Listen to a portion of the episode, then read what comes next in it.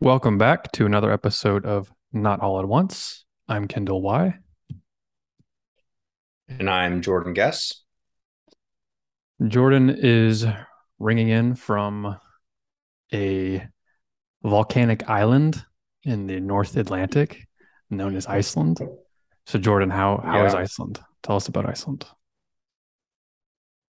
If if anybody out there, if you get a chance, you should definitely visit Iceland. Um, we have been we've been blessed enough to be able to come here three this is our third time, and it is just really gorgeous. Um, so there's not a ton of words to be able to describe it. It's very green. Um, I'm sure people have heard that at this point, where it's like Iceland's green, Greenland's icy. Um, so just very green, very mossy, very volcanic. Um, lots of interesting, like just a lot of like interesting like things with energy here, which we'll get into a little bit. Um, but yeah, it's gorgeous. We're we're actually right now we just got to a like we transferred from one island, main island Iceland, to this other island called the Westman Islands.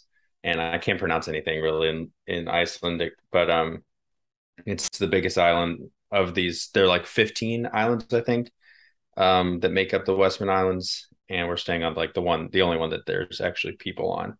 Um, but it is just, it's just gorgeous. You keep like I keep thinking that a troll or something's gonna pop out or um Or a or a Viking, or an actual F or a Viking. So there's you actually seen- a little beach. Oh, go ahead. Have you seen The Northman? The The movie. movie? Yeah.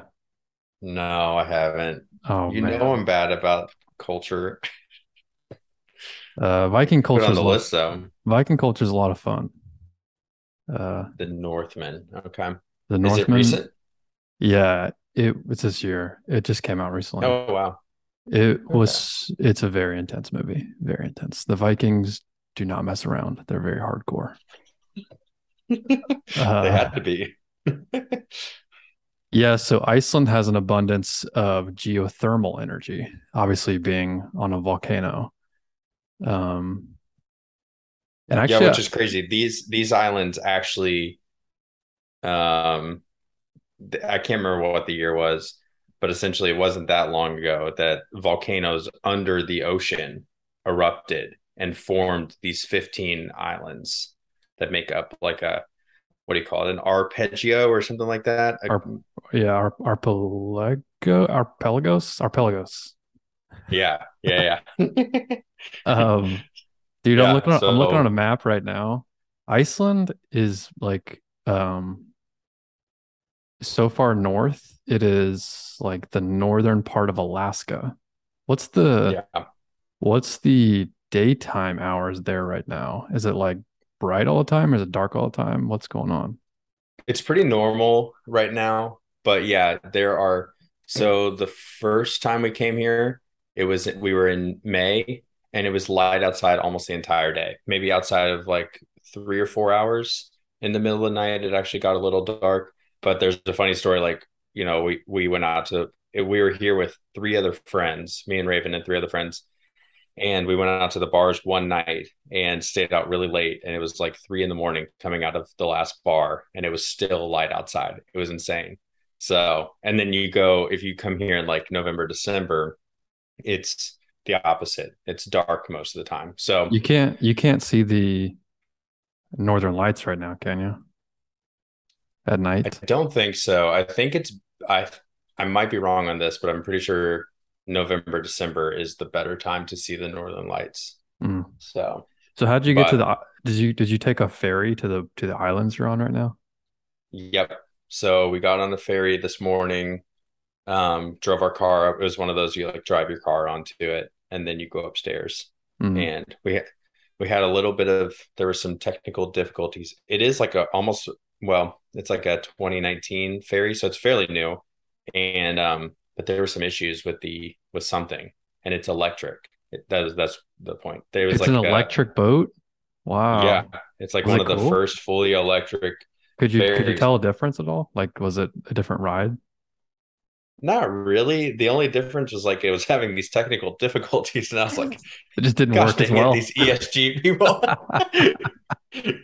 and literally, uh, I was so funny story. I ran into this guy, Chris Chris Fowler. He used to. I don't know if he still does or if he uh, or if he used to be like the game day host.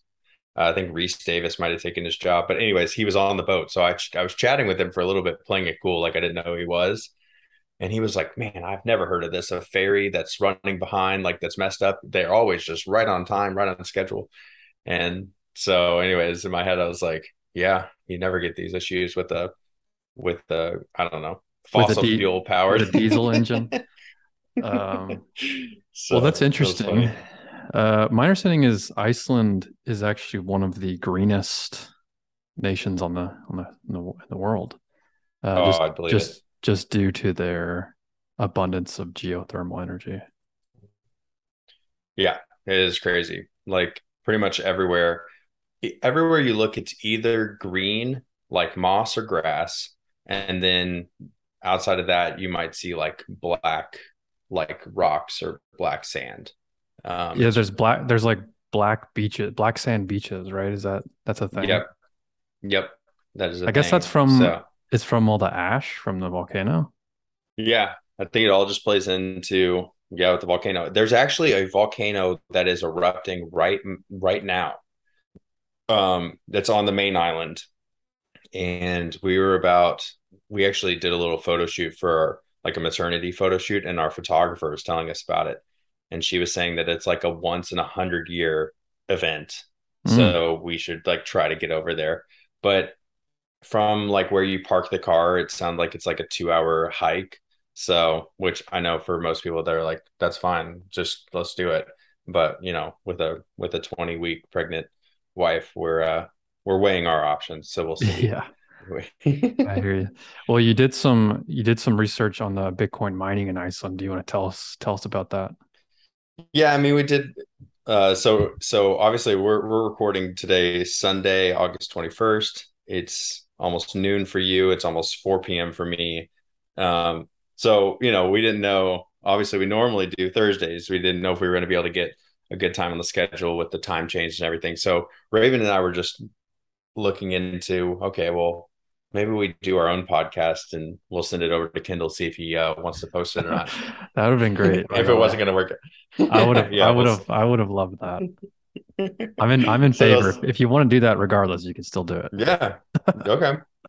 so so anyways, Raven did majority of the research, but essentially, I mean, it wasn't a ton, but it was like uh, we were just kind of looking into it because I had seen on Compass Mining when I was back in maybe April, May when I was considering getting an ASIC or an S9 or whatever, and then having Compass host it and all that kind of stuff.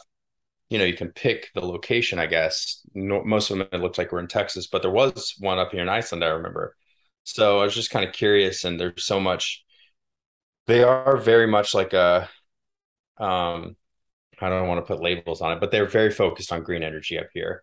And I think Raven said that they're like over 90% um, renewable energy here mm-hmm. between geothermal and hydropower and wind and solar. So, um, so anyways, I mean, if you're doing Bitcoin mining correctly, it's actually my understanding, at least, is it lends itself really well to a situation like that. But there had been a lot of it was the Bitcoin mining industry, I think, up here was met with a lot of the normal kind of FUD that we see um, mm-hmm. with you know just wasted energy and all or not wasted energy, but you know, um, just too much energy being used kind of thing. So, and I know that this is a country of like they are very regulated in terms of what gets what's allowed and all that kind of stuff. So it sounds like from an article in 2021, um, so pretty recent, that a lot of Icelandic or a lot of Bitcoin mining activity was turned away. So I think that it's not being utilized as much as it could be um, which to me was a little surprising, a little not surprising, but they're kind of I don't know. In my head, they're set up to to um, pretty much monetize their energy really well here, and um, you know do all the things we talked about before, where they can turn off the miners if if they need to, um, or they can overproduce with re- renewables and then monetize that energy and pretty much when there's excess energy. So Yeah, totally. I've I've explained the whole um aluminum smelting industry Mm. in Iceland before, which is that aluminum gets shipped from all around the world to Iceland to be smelted or manufactured. I'm not familiar with the aluminum process. It's the biggest, I think it's the biggest manufacturing industry here. Yeah, and basically what it is is that aluminum smelting requires a significant amount of energy. Mm. And in order to be to be profitable, you have to have r- abundant and cheap energy. And so in that capacity, you can sort of have this abstract pers- abstract um, framework, which is that Iceland actually exports its energy via aluminum. Hmm. See what I mean? Yeah, no, that makes a lot of sense. It's So, just it's goes back to that like pick the government picking winner winners and losers from an right, industry right. where they're yeah, it seemed like they had kind of settled on, well, we do aluminum here. And anything that's not that, even if it's I don't know, I would just figure Bitcoin mining takes up physically takes up a lot less space. Um, I don't know. Yeah, they might already be once you have like a an established industry like that, it's hard to um disrupt it. But anyway, well, okay, so yeah, you are leaving Iceland and going to Europe after this, right? yeah. So really quickly, we're we're um we're getting on a cruise ship this coming week on Wednesday. We will do a cruise around Iceland. I think we stop in four places in Iceland. Um, so we're not traveling a lot in in Iceland other than like this island trip, which is kind of in the south. We're kind of just sticking around the the capital. So we'll hit a few spots in Iceland on the cruise ship. We'll hit Norway, Scotland. Then we'll land in close to London. We'll spend three nights in London, and then we'll from there we'll get on a river cruise that goes to Amsterdam, France, Germany, Switzerland, and then we end the trip Portugal, Spain, and then we come home. So Oh man, man, it's a full it is a full trip. what a Uh, journey. Ha- Have you thir- ever have you ever 32 days. That's a lot. Wow. Have you ever been to Switzerland? No, What part of Switzerland are you going to? Basel. Oh my gosh, that's awesome. You know, the Basel Agreement is named after Basel. It's a, No, I'm not even familiar with the Basel Agreement. or not the Basel Agreement, Basel banking regulation. Mm, And it they they enacted it after the global financial crisis. It's a United States, I think it's a United States based regulatory framework, which okay. basically, I mean, basically what the Basel framework does it it co-ops the banks, and so they're based they're functionally just government, you know, they're commercial banks, but really they're government run. Okay. It like regulates what they can buy and like how much they can buy or something like that. It's like how they deploy their reserves or something. I don't know. Wow. I was not familiar. I mean, I'm yeah, I'm not from uh, all I really know about Switzerland is like the Alps, I guess, is in the the Swiss Alps, and then banking. I know that just banking generally is they're a little bit uh more lenient, Yeah. right? Yeah, that them? Yeah. Lots of lots of gold in Switzerland too. Like uh Hmm. that's where a lot of the gold gold is. Okay. So so you're going down or up the Rhine River, I would, I would guess. Yeah, or down, I guess. We'll start in Amsterdam and we'll end in Switzerland. Um my understanding is right now the Rhine River is running quite dry. You think that's gonna be is that gonna be an issue for you? We're keeping an eye on it. Um, Okay. but yeah, it's it uh it there it very well could be an issue where we have to take a detour or get you know go around certain spots. Um, Hmm. I I'm not I'm not qualified to speak on why why it's low, but yeah, it is low. I don't know.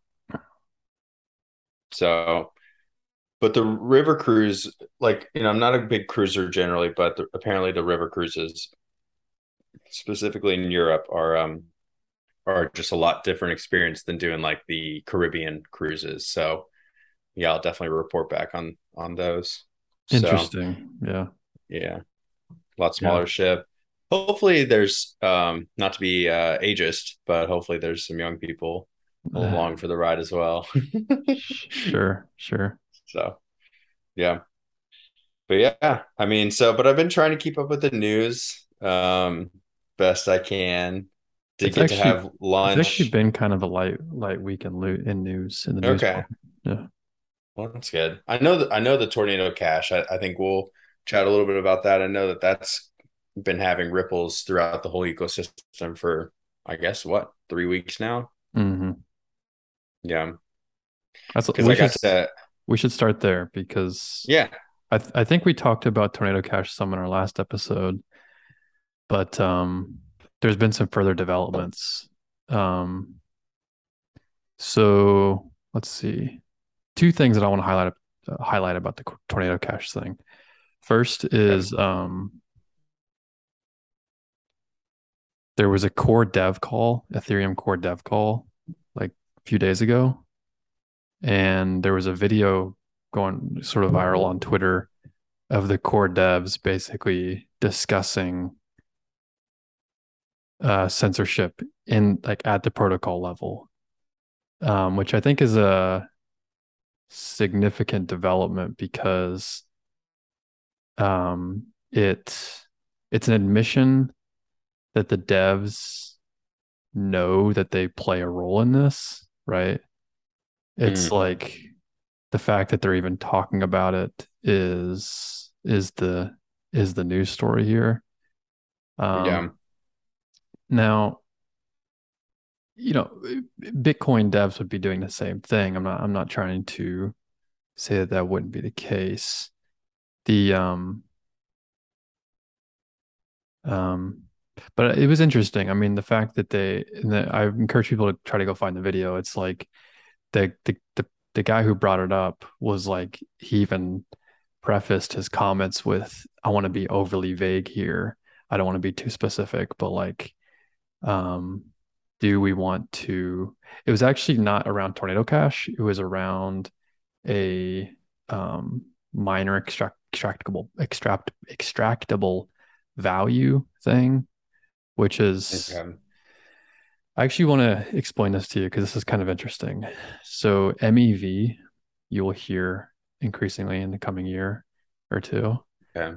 is so miners get to miners create the blocks or validators create the blocks. And so they they actually have the opportunity to front run certain trades or certain financial transactions um, specifically if you like in the event of a decentralized exchange oftentimes these decentralized exchanges such as uniswap or pancakeswap they will their their exchange prices will be different from a centralized exchange which creates an arbitrage opportunity which means Mhm. you basically buy it at a centralized exchange and sell at a decentralized exchange or vice versa you're capturing a spread Okay. and if you are a miner or a validator, you can set up specific rule sets to watch people trying to arbitrage these trades, and you can you can basically hijack them. So so you can so uh, a person can try to capture that spread, just a normal user of the protocol, and you as the miner or the validator can identify that they're trying to capture the spread, and you can basically decline their transaction and you and make the transaction yourself. Hmm. Um, that's just one one type of MEV. There's all sorts of types of MEVs, which is basically, yeah, the the miners or the validators are front running the actual users. Um, so Interesting. it's sort of a weird. So they were sent. They were tying that in with, just with like them being able to censor those transactions. I guess. I think I don't know the specifics, the super details, but my guess would be that that so, see MEV creates sort of a perverse incentive where the miners or validators are sort of extracting rent from the users. It's sort of a rent seeking behavior. Yeah. Um, and so I think that part of their initiative, the developers' initiatives, is to try and prevent the miners or validators from doing that. In order to do that, you have to basically, I think the discussion is around censoring miners or validators transactions, right? Hmm. Um, I guess they won't have to deal with that issue for too long though, since the miners most likely will fork, right? you're the Or problem is still going to still have- persist in proof of stake as well. In fact, arguably it will be worse because um Hmm. the stakers can build a coalition and sort of like a cart, you know, like OPEC, right? Was that OP- OPEC is the the oil OFAC. No, no, no. Oh. OPEC, the oil cartel. There's an oil cartel between like Russia, Saudi, Iran, I think, or Kuwait. I forget who all's in it. Yeah. And basically, it's like they control so much of a large stake of the oil market that they can. That's actually what a cartel is, right? It's like a group of individuals in positions of power, which um, they work together to basically to increase their share of the of the of the of the market. You could have a similar dynamic in proof of stake with miner extra- extractable Mm. value, where the largest stakeholder stakers all work together to extract as much value as possible. Hmm. Interesting. Does that go on in Bitcoin as well, or just Ethereum right now? See, it doesn't really happen as much with Bitcoin. This is like the fundamental difference difference between proof of work, proof of stake, is that proof of work is is inherently higher friction. It's much more competitive in proof of stake. So you it's difficult to have a single entity contr- have a have a significant portion of the mining hash rate. Um, it's much more decentralized. Whereas with pr- proof of stake, the just due, the, due to the dynamics, the economic dynamics of the monetary policy, you have an increasing wealth gap, and uh, it becomes easier for um, single entities to have a, a significant share of the of the staking. I mean, for example, just the centralized exchanges. I think Coinbase owns like Right. fifteen or twenty percent of the. I mean, that's a, sig- that's all. That's where my mind went was the exchanges. Are Right. they able to take advantage? Yeah. Right. Get your coins off of exchanges, people. Um, so the other thing about the Tornado Cash thing was Coin Center released a they released what are they what I don't, I don't know what it was exactly. Like uh It was just an analysis on their blog. okay. And they also had a a, uh podcast episode which I can link in Yeah. the show notes actually. for sure. Yeah, I mean, basically, what the podcast and what their article kind of talked about was comparing, pretty much comparing what OFAC did, um, which I guess we should define. OFAC is the, make sure I get it the exact. Office of Foreign Asset Controls Yep. or something like that. Yeah. So they, yeah, so they had done something um, similar to what they did with Tornado Tornado Cash to something called Blender.io, um, and then and that was maybe a few months ago, and kind of no one batted an eye, and now and then they did the same thing with Tornado Cash, but what Jerry and Peter over at um, Coin Center pretty much talked through is that these are completely different. Um, in, uh, well, I, I shouldn't even say entities, just com- completely different things altogether. Because the case they make is that Blender is an entity. It's a, or it's at least an organization, a group of people that you could tie specifically to what was being done. Whereas um, Tornado Cash is simply a, it's simply code. It is a smart contract. Mhm. So you can't really, there's no way to actually, um, I guess, tie it to any specific people or group of people, you know? Um, so it was my, it was like my basic takeaway from, um, from both of those pieces. And then I just went ahead and flew up and had a lunch with them just to discuss it too, you know? They're like, Jordan, we need your opinions on this matter. no. So I mean that was that was kind of like basically what I what I took from it and that um and that's probably I mean their their stance is that it's an overreach, another overreach um from another, you know, bureaucratic office. Um essentially trying to bring down the hammer on something that they just do not understand at all and are just going to, you know, potentially going there are going to be battles in court over over this kind of thing. So Yeah, I think um I think Dutch law enforcement actually arrested one of the Tornado Cash developers. yeah, That's pretty significant.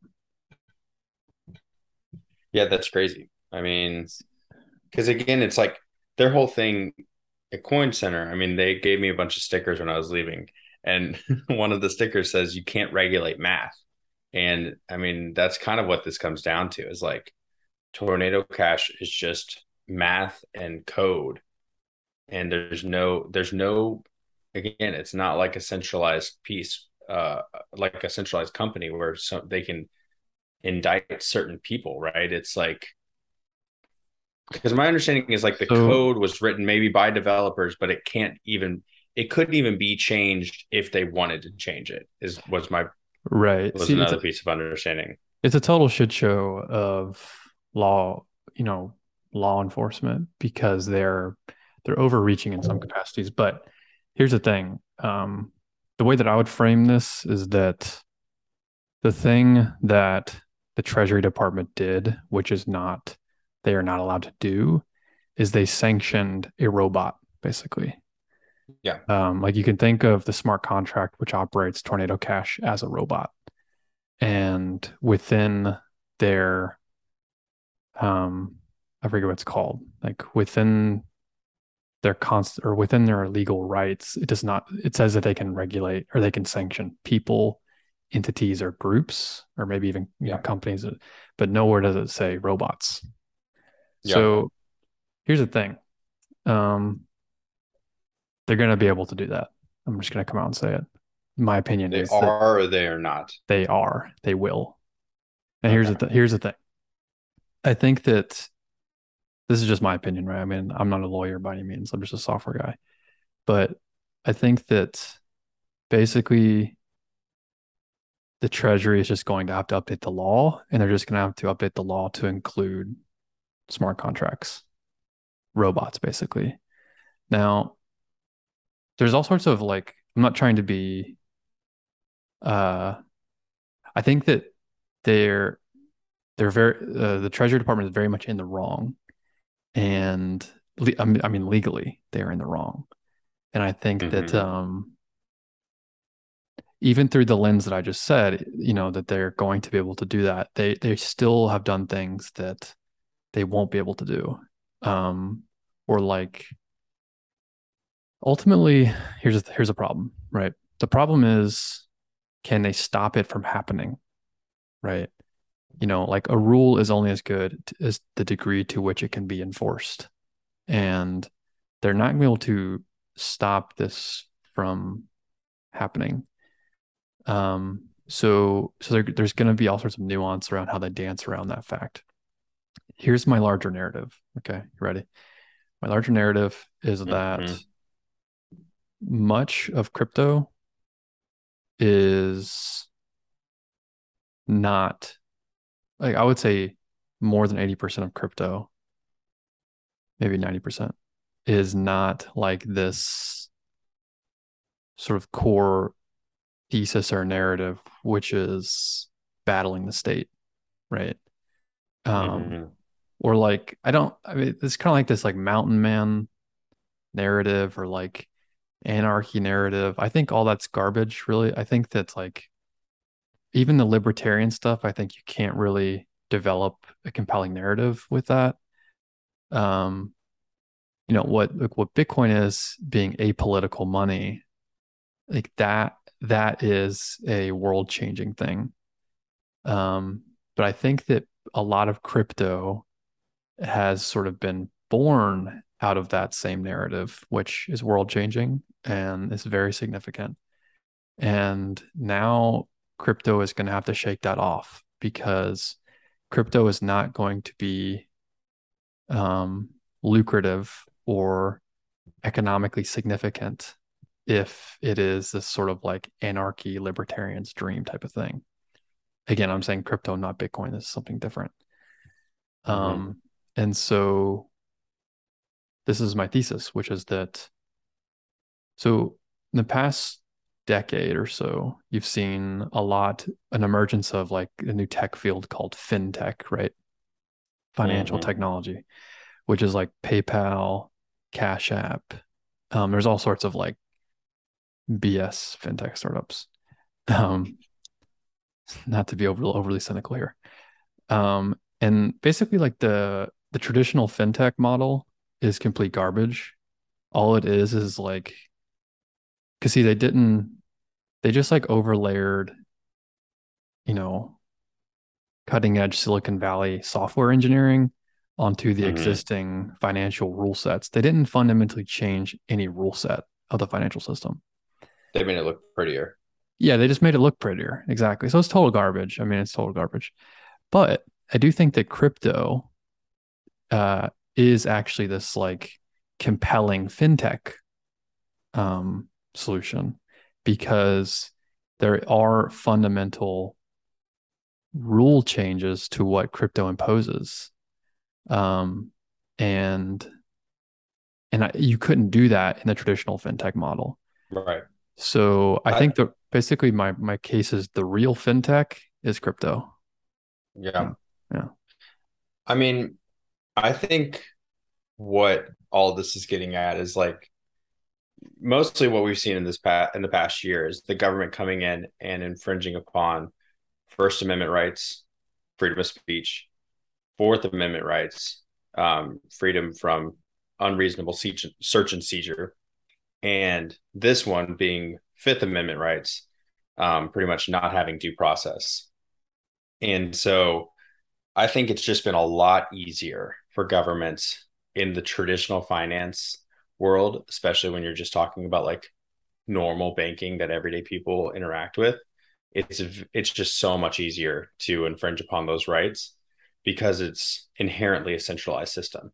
Even going back to gold, right? Gold was a very centralized system as well. So all of a sudden, we actually have something that is decentralized, whether it is one of these mixing softwares to help with privacy or it's just a cryptocurrency with you know distributed networks just generally. And i think the government looks at it and they're like yeah we know we had the we've had those rules and those amendments and that constitution. We'll dust that off to try to see what that looks like or whatever. But they've not even had to really enforce a lot of those things because it just has been so easy for them to step all over those rights for so many years. And so now i think that they're I just think that this is essentially going to test: do we really have those rights, um, or or did those go Mhm. away in your financial life a long time ago, Mhm. and we all just kind of pretended like, oh, sure, yes, you have freedom of speech with with how you spend your money, and uh, oh, sure, we we wouldn't unreasonably come and search and seize your property, um, or do that without due process. So, um, so Yeah, we'll that's a- see where it all where it all goes. But I think there's going to be they're going to have to answer the question of do you actually take these things seriously or or not? Right. So I think that's an, a, a really useful framing to approach this as. And I think that my my opinion would be that people will uncover that they don't actually have these rights. And but here's the kicker. They're not going to get them. Okay. And I think that that's I think there's actually a lot of compelling arguments to be made that that's the the correct way to do things. It's uh think of think about it through the lens of like I, probably I actually speculated this when two or three weeks ago when it first came out that it was probably a North Korea operation. Turned out that that Mhm. was likely what was going on. So you have to Mhm. understand that like you know as an American citizen, do you want to support?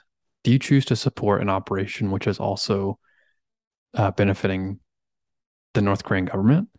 Like, I think that there's a, probably a reasonably compelling consensus that that is not a good thing, right? Now, I'm not casting my morality, my personal morality on here. I think that I'm just trying to explain what I think the most likely outcome is. Mhm. And so, um, so yeah, I think that I think that basically a lot of people don't have a lot of these rights that they think that they have financially. And I also think that that is arguably mostly the correct system. Now, again, I think Bitcoin is totally different. I think so I'm setting, I'm very clear about I'm setting Bitcoin aside from all this. Mhm. Um, but so yeah, I mean, I think that ultimately, if Ethereum and Solana and all these exchanges and all these protocols, if they want to fulfill their ultimate vision, they're going to have to move away from this um, Bitcoin driven um, culture, which is like very libertarian. They're going to have to shake all that off. Um, otherwise, they won't fulfill their vision, and nothing stops the vision. Okay, the vision is the vision is the power. Um, so well, what fills that gap? I guess. Well, like that's a big ideology that you're asking people to just shake off. Yeah, I think Bitcoin does. And then what think, fills fills the void? I guess. I think basically you have a tweezing apart of what the Bitcoiners have said for a long time, which is that Bitcoin is different from blockchain, right? I think that you'll finally have a tweezing apart of that, which is driven by U.S. government uh, regulation. Um, mm. You know, like if I tried to articulate this to some Ethereum people on Twitter, which is poor, poor decision making on my behalf, but um, but you know, like live and you learn. If uh, if you, I don't know if I'll ever learn, but um, if you are an Ethereum, I think that your optimal strategy is to do exactly what I just proposed, which is to disconnect yourself from this libertarian Bitcoin thing and be like, look, we're here to play by the rules. We want to build the next generation of digital finance. We have a tremendous amount of leverage to do that. We plan on deploying that leverage. I mean, like political leverage, right? Mm-hmm. And um, but in order to do that, we have to abide by OFAC sanctions. That's just the way the world works, and we're here to we're here to play by the rules. I, I, what what comes to mind when you say that is like is giving up your guns, where essentially totally. like there's two two camps of people. There's one camp of like, yeah, well, there's some people, in your example, North Korea, who use guns to do really really bad, awful things. So we're all going to give up our guns versus the mindset of like, even if I give up my guns, a bad person is still going to figure out how to get their hands on a gun. They're going to be able to do bad things with that gun. So I'm going to keep my gun. And where it comes into crypto, mostly in my head is is privacy. And that's really what we're that's what we're talking about, at least with the tornado cash. It's just it's just one tool to try to transact more privately and it seems like if we give an inch on this topic or on this, I guess, this um, story or whatever, then they're going to start trying to crack down on Bitcoin privacy tools, um, potentially try to crack down crack down on Monero, you know, and it's mm-hmm. like at what point do we at what point do we um you know not have not have our second amendment not have our right to defend ourselves not have our right to transact privately if we want to. Mm-hmm. so that's a good point. That's, my biggest fear. Right. Um and yeah i think most of my thesis that i've laid out here is not like a personal morality stake. It's again it's just what i think the most likely outcome is. Yeah. um and uh and i would say you know even if you have I think if you have that point of view, I would push you towards Bitcoin, right? Like I would say, well, if that's your worldview, then then you really need to understand this Bitcoin thing. I, I think that it's politically acceptable for for libertarians to exist and to and to take up Bitcoin. And um and y- to your point, yes, it's definitely like you know you give them an inch and then they're going to come for Bitcoin next. And that's going to happen. And, you know, like my opinion is that good luck with that. Like they're not going to, the, the culture of Bitcoin fighting for these, for these fundamental f- freedom rights is so deeply rooted that you can't, you know, good luck. That's like trying to destroy America. Like, I don't think that you're going to be able to mm-hmm. do, to do that. Um, so in a, in a way, I think it actually becomes a much more effective tool for for for battling the, these these legal arguments, right? Um, so that's interesting. Yeah. But the hardest part, I mean, I've been trying to dive a little bit more into privacy just generally. I actually just finished up a podcast episode about Monero specifically. And Bitcoin privacy, at least my understanding of it, is it's just extremely difficult. It's not it's not out of the box uh, in terms of like you just you open up a wallet for Bitcoin and you automatically have privacy. Um, you have to sounds like you have to do all this kind of stuff on top of that. Really need to be technical. It sounds like otherwise, even if you get it correct, you might.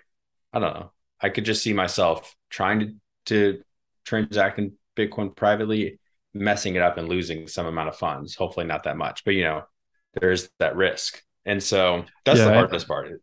I actually, and I, you know, two or three weeks ago when we first talked about this, that's what I said, which was that the reason why OFAC is going after Tornado Cash is because the privacy actually works. Like, yeah, it's because it's effective. See, on Bitcoin, you don't actually get that degree of privacy out of the box. There's a lot of analysis tools that you can that uh, people can use to track you.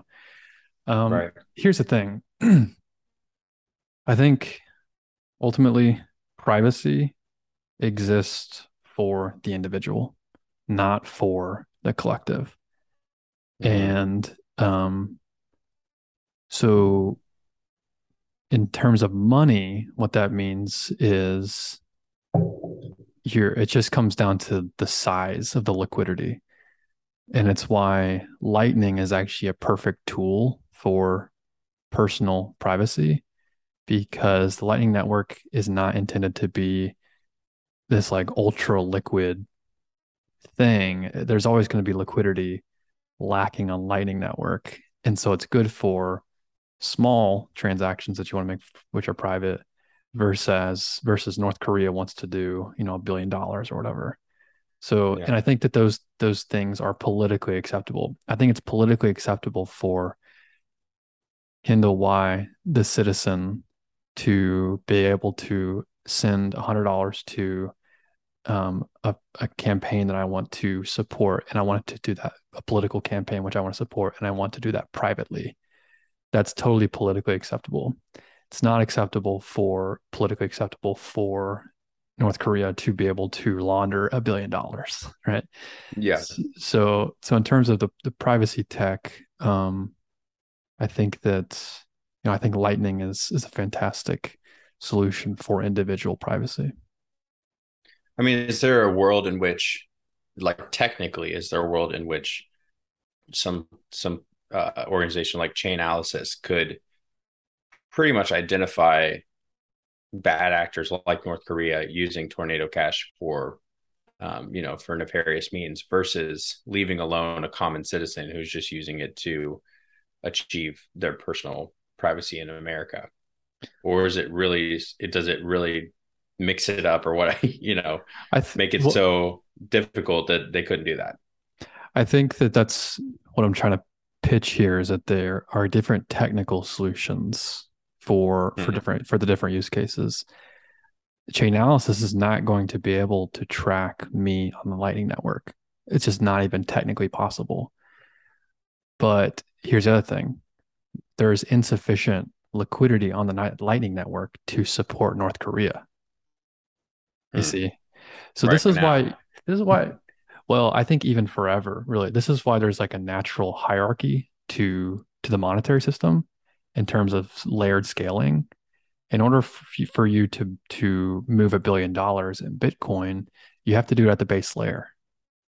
Um and you're not going to be able to do that in lightning probably ever be my guess um so so yeah that's my uh, this is my pitch actually is that mm privacy the, it's weird how it's like technically the solutions will um will uh embrace privacy to the individual but not for the collective.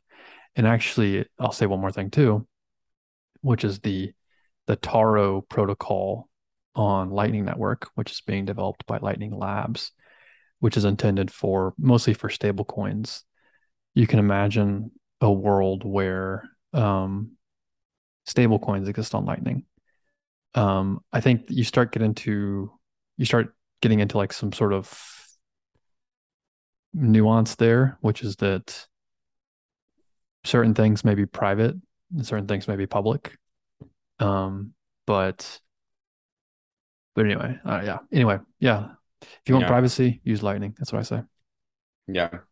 The the cool thing is it sounds like there's the, vast majority of people, if I had to guess, over the next five to 10 years, will just use a regulated exchange where same as Visa and Mastercard, Mastercard, every single one of their transactions is fully um, visible to governments, corporations, whatever. They hand they pretty much are paying they're paying for this service with their data versus any money.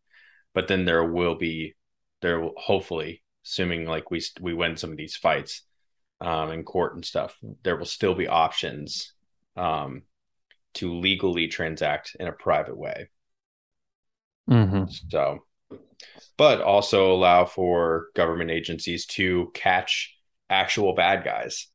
Um, so, but I'll just never get, I'll just never get over the gun comparison of like, well, I'm not giving up my gun because I know that a guy who wants to get, or a girl who wants to get their hands on a gun to do bad things, they're, they will figure that out.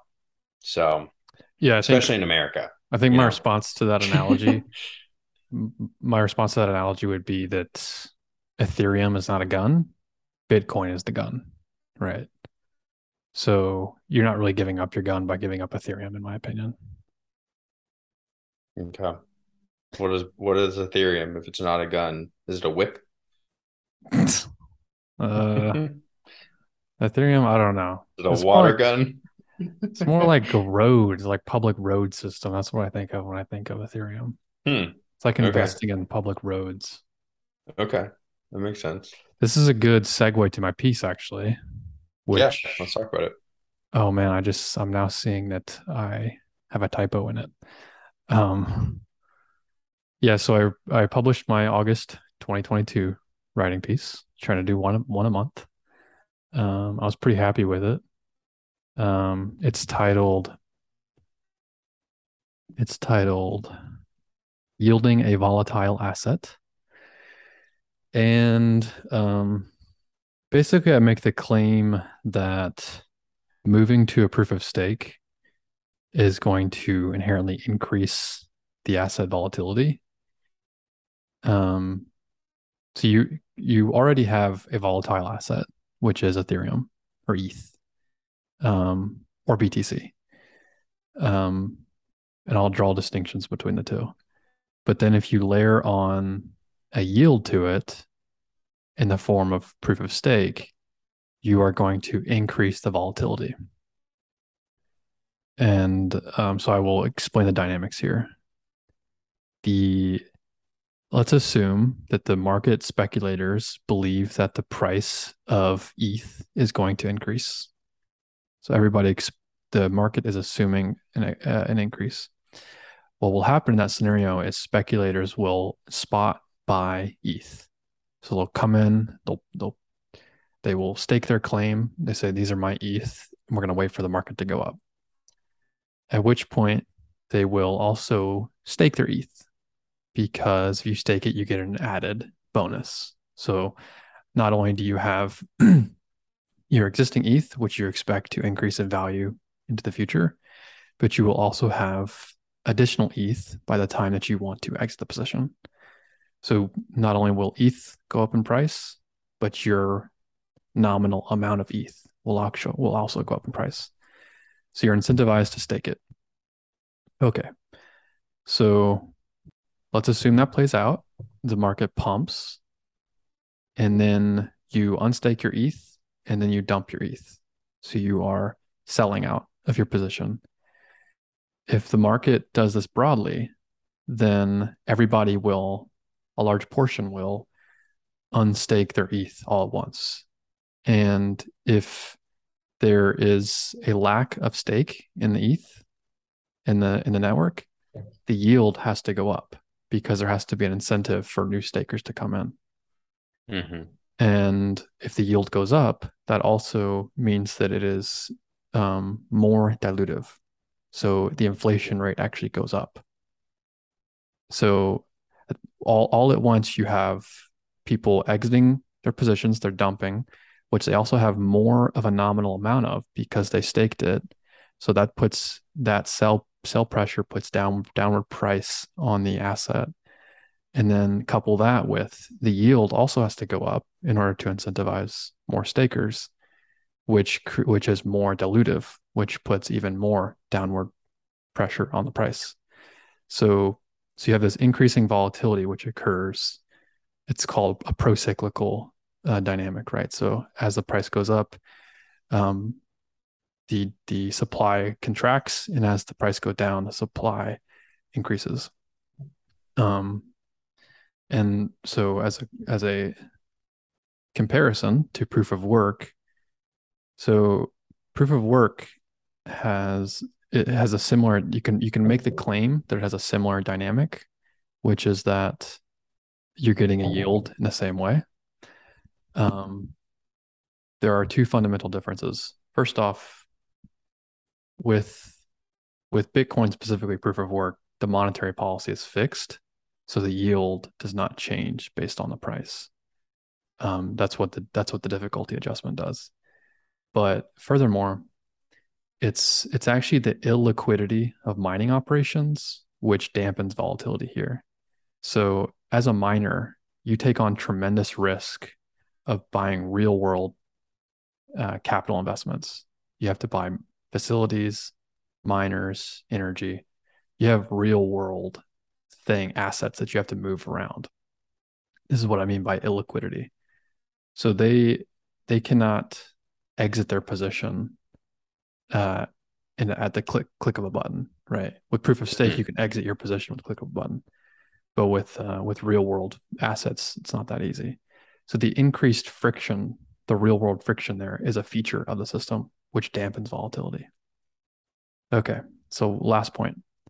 Last point is that I think what happened with Terra and Luna was basically this this um increased price volatility dynamic on hyperdrive, right? So it is like light it on fire and it's crazy. Um, you know, I, I would gasoline. Posit, yeah, I, w- I would posit that the ETH proof of stake dynamic is the same thing, um, just at a much less lethal scale. So, you know, like it's the it's the thing that people don't want to say, right? Look, if ETH crashed to zero, we we would all need to pack up and go home. Like the industry would be cooked almost. Bitcoin would be fine. We would talk about we could talk about that, but it would be very bad for everybody. So I have no problem presenting this case to the public because I think it's extremely risky. Like um the problem is you can experience a death spiral. And I think you're and so actually in the piece what I claim is that people one of the, the main pieces to proof of stake is that people want to claim that it's you get to different security dynamics. So proof of work, you have security one way, proof of stake, you have security a different way. I I pose the the idea that we're misusing the word security. Security is not the right word to use. And like the real security budget, which is what people call it, is like w- way less than what anybody is currently projecting. Like the cost to secure these networks is very, very little, in my opinion, very small. And um, and so what you have going on here is that you're you have the Ethereum people uh, making a high risk decision based off of a problem which I would argue doesn't exist, right? Hmm. So you are taking unnecessary risk to the overall market. Um, of course, as we, as we all know, what's really going on is greed. It's really greed, and they're going to promote an ESG narrative. And um, really, what's what's going on is the token holders are trying to flip Bitcoin, right? And um, nobody will admit that, of course. Uh, you know that would be heresy. Uh, but but that is my opinion of what what's actually going on. And um, is there any scenario where that plays out in your head where where the market cap does flip? Yes, definitely. I actually think it's probably more likely than Bitcoiners would like to admit. Okay. Because here's let me let me play a future out for you. Here's what I could see happening. The merge is successful. You you get a Fed pivot. Um, let's say it's about November at this point, and all bets are on risk is on, baby. And now you have ESG, the, the whole ESG narrative. You have Wall Street speculating, offshore hedge funds speculating, Chinese government going after it. Um, I could see it happening, and I could see ETH spiking to over a trillion market cap, and BTC not. And it and that would be, in my opinion, the end. That would be the end of it all. That would be when the bubble would break, and crypto would just implode. It would go nuclear at that point. You would have a death spiral in ETH. ETH would plummet down to some crazy. Um, call it 50 billion, maybe less, 10 billion. Um, Bitcoin would go right along with it. All these equity investments would get wiped out. Um, and uh, Bitcoin would recover. I think Bitcoin, one or two things would happen with Bitcoin. You would either have uh, it basically start over, and so its monetization process would have to start over, uh, or you you could have sovereigns which backstop Bitcoin at call it 200 billion market cap, which would be like a ten thousand dollar price point or something like that. Um, now, the reason why I portray that potential future, which I think is very unlikely, but a possible future, is to to really highlight the the level of risk involved with ETH flipping Bitcoin. I think if ETH flips Bitcoin, it's over. I mean, I think it's like crypto is doomed at that point. Um, mm-hmm. Yeah. Wow. Well, you heard it here first, people. Some big, those are some big um, predictions, but we love to see them. I mean, yeah, we're we're uh, no matter what in real world, I think we're in for a lot of volatility. So, um, yeah, the, it wouldn't surprise me to see a ton of volatility in um, digital crypto world too. But that would that that that latter scenario you just played out for us, that would be quite the quite the ending. My point is is if ETH flips BTC and you got ETH, dump all of your ETH, dump it, because you're gonna thank me later for that. not not financial advice. not investment advice. Yeah. oh, that's good. Um. Oh, really quick, we can just kind of end on a on a funny kind of a funny note. Uh, did you see? Did you see Adam Neumann? Did you see oh, yes. the, the, his get him getting like three hundred and fifty million dollars from a16z or whatever? This is great. There are so uh, many so many good memes floating around. I so many good memes. You know, Raven and I, we've probably for the last six or eight months, something like that, we've been really uh, hardcore hardcore watching um, Seinfeld. And so Litquidity put out my favorite meme, and it was Jerry Seinfeld saying, Newman, Um, and it was like when you see Newman gets another whatever, how many ever millions dollars backing for another project. Oh, and then there hold on, you can talk while I find this, but there was such a funny tweet that they also tweeted that I just have to read off of. But tell me, I, uh, did you see any good I did see some good memes. I do want to say for the record, you know, we're all having a good laugh. I think it's funny. Um, but I do think that it's actually a legitimate investment. I hate to say it, but I think that uh, the guy actually does kind of know what he's doing to some degree. And uh, I wouldn't necessarily bet against it. I'm not even sure what it is. Yeah, it's a. Is it we? Is it still for WeWork or is it something different? It's basically WeWork for residential property rentals. So rather than commercial, it's just residential. Mm. Um, okay. I think he's interesting. I think that there there is actually a future where where that company exists. And if you're asking me who's the best person in the world to orchestrate it, it's probably Adam Neumann, right? I mean, okay, that's a perfect segue into this tweet. Okay, this is the tweet. You ready? The year is 2034. I kiss my wife goodbye as I leave my wee house for for the wee bus to wee work while she takes my son to wee learn. I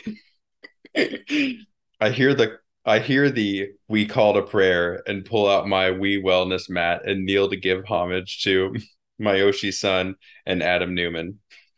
This last oh part's so good. That's life amazing. is good for life is good for me. Life is good for we. Oh no. oh, shout out to Jeremy Sonne, spelled S O N N E. Man, that might be the tweet of the year for me. That was just cracked me up, and it has ever every every time I looked at it. So that's my own personal. Is... That's my own personal nightmare. If you're wondering. hey, that's what you're. You're just like I can envision future. hey, I'm not saying go. I will. I will participate in it. You know. Life is good for me. Life is good for we. Oh man, that's where we should end it. Life is good for we. Um, you got anything else? No, that's it. Uh, enjoy Iceland. Yes, sir. And, uh, even though Jordan's traveling, we're still podcasting. So, yeah, episode 24, I think. Yeah. So, yeah, we'll uh, we'll see how this coming week works. Um, I'll be on a I'll be on a cruise ship, and I've not been um, pretty much. I'm not bullish on the Wi-Fi. We'll just say that, but we'll see. so cool. All righty. Well, thanks again for everyone listening in, and yeah, we will talk to y'all soon.